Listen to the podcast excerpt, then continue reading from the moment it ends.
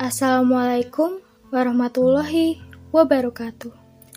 Bismillahirrahmanirrahim. Alhamdulillahirrabbilalamin. Wassalatu wassalamu ala asrafil anbiya'i wal mursalin.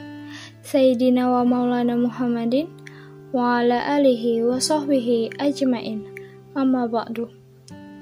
Marilah kita panjatkan puji syukur kehadirat Allah Subhanahu wa Ta'ala yang telah memberikan kesehatan lahir dan batin kepada kita semua, sehingga kita dapat berjumpa lagi di Nuansa Podcast Kader.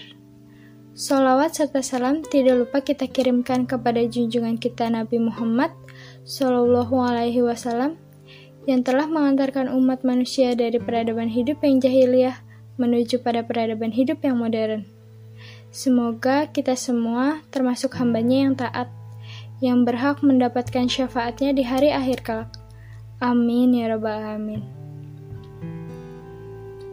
Bagaimana kabar teman-teman? Yakin sedang baik-baik saja?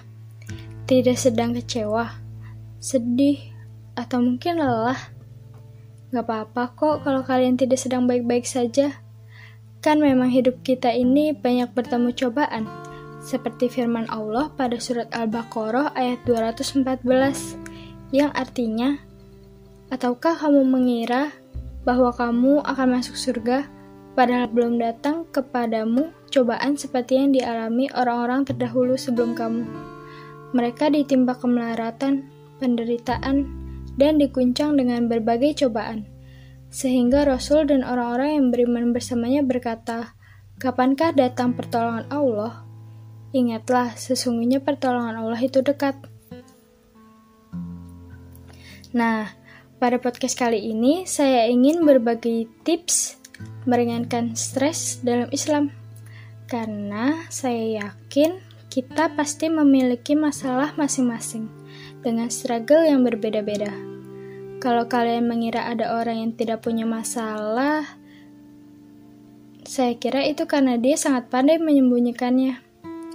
Kita kan tidak pernah tahu bagaimana proses seseorang berjuang untuk menggapai impian atau cita-citanya, untuk membahagiakan orang tua, untuk mendapat predikat cum laude, untuk menjadi pebisnis yang sukses, atau mungkin ada yang sedang berjuang untuk menghalalkan seseorang. Kita tidak pernah tahu. Tips dari saya yang pertama adalah membenarkan niat. Niat kita dalam mengerjakan sesuatu itu untuk Allah ikhlaskan untuk beribadah hanya kepadanya. Kita ini hanya manusia, tuntutan kita itu melakukan yang terbaik, bukan yang sempurna. Ingat bahwa kita itu bukan apa-apa tanpa Allah. Jika niat kita berbuat baik untuk Allah, maka apabila hasilnya kurang, ya nggak apa-apa. Yang penting kita sudah berusaha dengan maksimal. Manusia boleh berencana, tapi Allah yang menentukan. Yang kedua, sholat sebagaimana firman Allah pada surat Al-Baqarah ayat 153 yang artinya, Hai orang-orang yang beriman, jadikanlah sabar dan sholat sebagai penolongmu. Sesungguhnya Allah beserta orang-orang yang sabar. Dengan mengajarkan sholat, kita juga akan sadar bahwa kita tidak pernah sendiri. Ada Allah yang selalu bersama kita dan selalu siap membantu setiap hambanya yang kesusahan. Karena Allah itu maha pemurah lagi maha penyayang. Jadi kita tidak perlu merasa cemas. Allah selalu bersama kita kok. Yang ketiga, berzikir.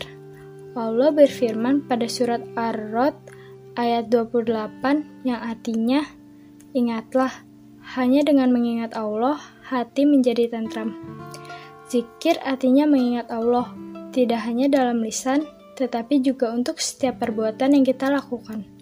Hadirkan Allah di setiap hela nafas kita dengan berzikir. Dengan begitu, kita akan menjadi tenang. Yang keempat, membaca Al-Quran dan maknanya. Al-Quran adalah pedoman hidup kita di dunia dan agar kita tidak tersesat di akhirat kelak. Dengan membaca Al-Quran dan memahami maknanya, kita akan menemukan ayat-ayatnya yang indah, yang membuat hati kita menjadi tenang dan damai.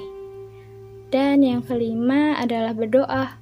Berdoalah, sampaikan pada Allah semua keluh kesahmu.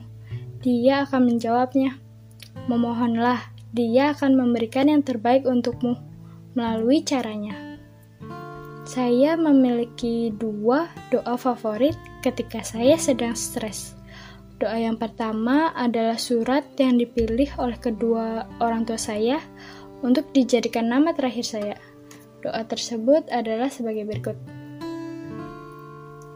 Bukankah kami telah melapangkan dadamu Muhammad, dan kami pun telah menurunkan bebanmu darimu, yang memberatkan punggungmu, dan kami tinggikan sebutan namamu bagimu.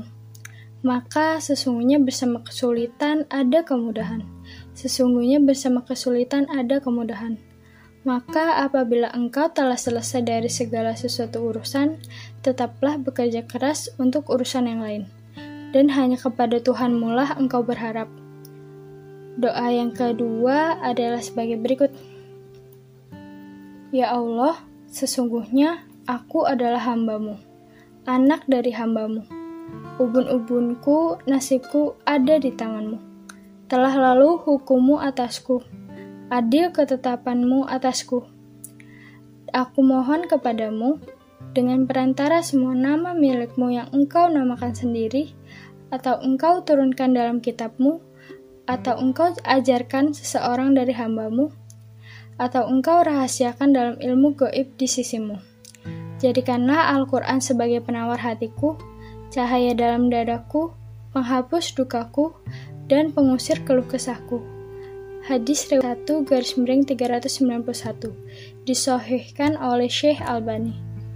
Nah, itulah 5 tips meringankan stres dalam Islam menurut aku. Sekian yang dapat saya sampaikan. Semoga bermanfaat dan semoga Allah meringankan stresmu. Amin. Ingatlah bahwa kebahagiaan mutlak itu ketika kita sudah kembali ke surga Allah. Jadi bersabarlah. Bilahi fisabilil haq, fasta bihul khairat, Wassalamualaikum warahmatullahi wabarakatuh.